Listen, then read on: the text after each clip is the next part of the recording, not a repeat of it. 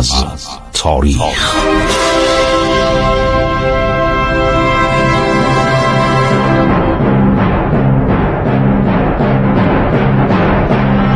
از گروه جوان و اندیشه رادیو جوان.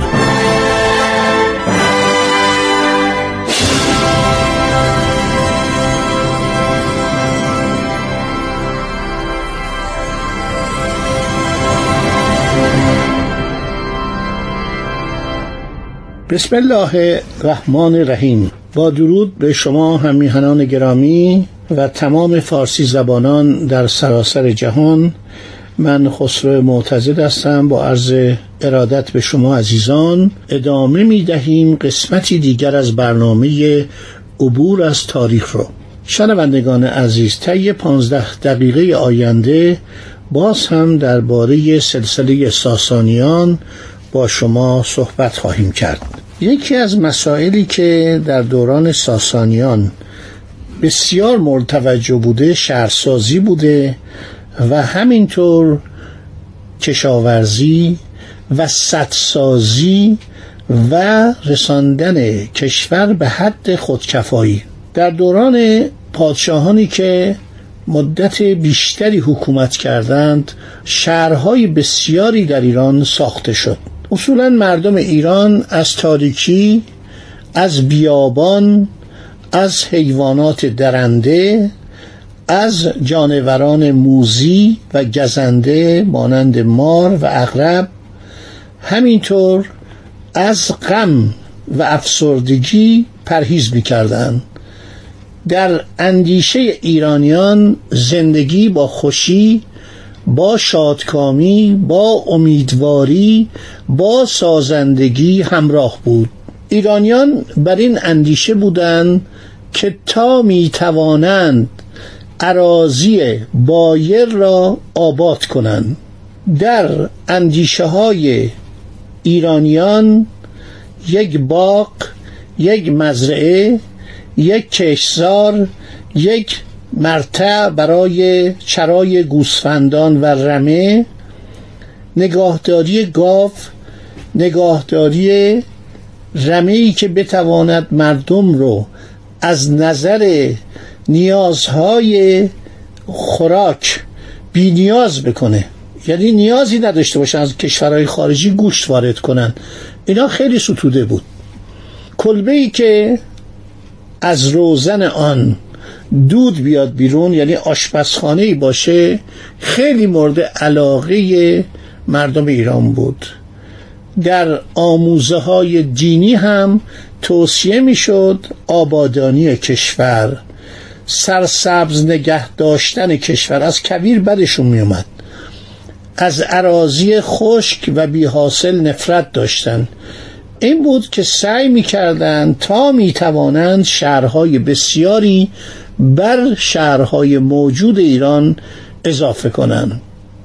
در زمان ساسانیان این فکر به قدری توسعه پیدا کرد که وای بر آن شهریاری که می‌آمد و بدون ساختن شهرهای جدید برای سکنا دادن مردم بیخانمان از دنیا میرفت. یکی از شهریاران شاپور بوده. شاپور شهرهایی مانند به از اندیو شاپور، یعنی شهر شاپور که بهتر از انتکی است، در خوزستان، شاز شاپور در میسان، بلا شاپور، پیروز شاپور در عراق نزدیک انبار گندی شاپور، شوشتر، تکریت، شاپورآباد یا صابرآباد یعنی شاپورخواست در میان اصفهان و خوزستان که به روزگار قدیم سقطآباد بوده است، شهر شاپور در فارس، خسرو شاپور نزدیک واسط، نیشاپور، فیروز در ناحیه نسیبین، همبو شاپور در مدائن، شهر مسترخان در خوزستان را ساخت. مناره‌ای در دهکده نزدیک همدان بنا کرد همینطور سد شادروان شوشتر را از آثار این شخص می‌دانند. در کتاب فارسنامه و همینطور در کتاب گریشمن و در کتاب‌های مختلف اشاره شده به کوره ها یا خوره ها که خوره تقریبا میشه گفت شهرستان، خوره استق، خوره دارابجر، خوره اردشیر خوره، خوره شاپور خوره و کوره یا خوره قباد خوره. اینا شهرهایی بود که در این زمانها ساخته میشد.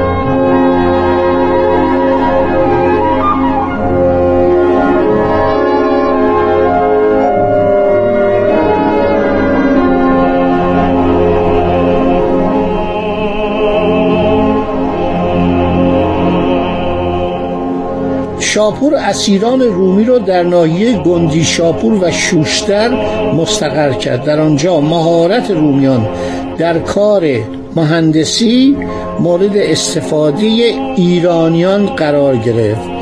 بند معروف قیصر را بنا نهادند.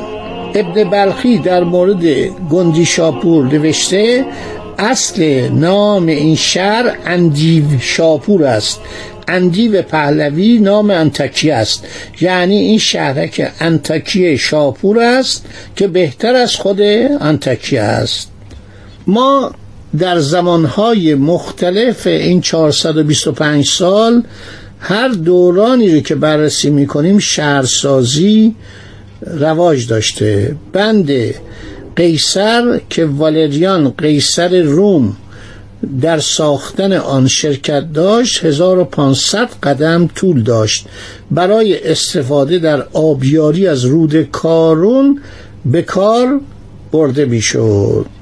شهرهای مختلفی در این دوران ساخته شد و یکی از این شهرها عرض شود شهر گندی شاپور بود که به اندازه آراسته و آباد بود که مردم از جاهای دور برای سیاحت به آنجا می آمدند. بر اثر توجه ویژه فرمانروایان ساسانی عملاً مرکز بزرگ تمدن و فلسفه یونان شد. شهر گندی شاپور بسیار شباهت به ساختار شهری قسطنطنیه داشت. بزرگترین و مشهورترین مدرسه عهد باستان در این شهر تأسیس یافت. این مدرسه بسیار شهرت داشت و بیمارستان و دانشکده طب عرض شود که در آنجا عده زیادی از دانشپژوهان و همینطور اساتید رو جلب می‌کرد. پزشکان در گندی شاپور انجمنی تشکیل دادند که مسائل و مشکلات درد و درمان مورد بحث و نتیجه مطالعات و تحقیقات در آنجا عرضه میشد. مدرسه گندی شاپور دانشمندان و اطباء زیادی رو از ممالک یونان، روم، هند دعوت میکرد که بیان تدریس کنند. در قرون اولیه اسلامی نیز این مدرسه دایر بود.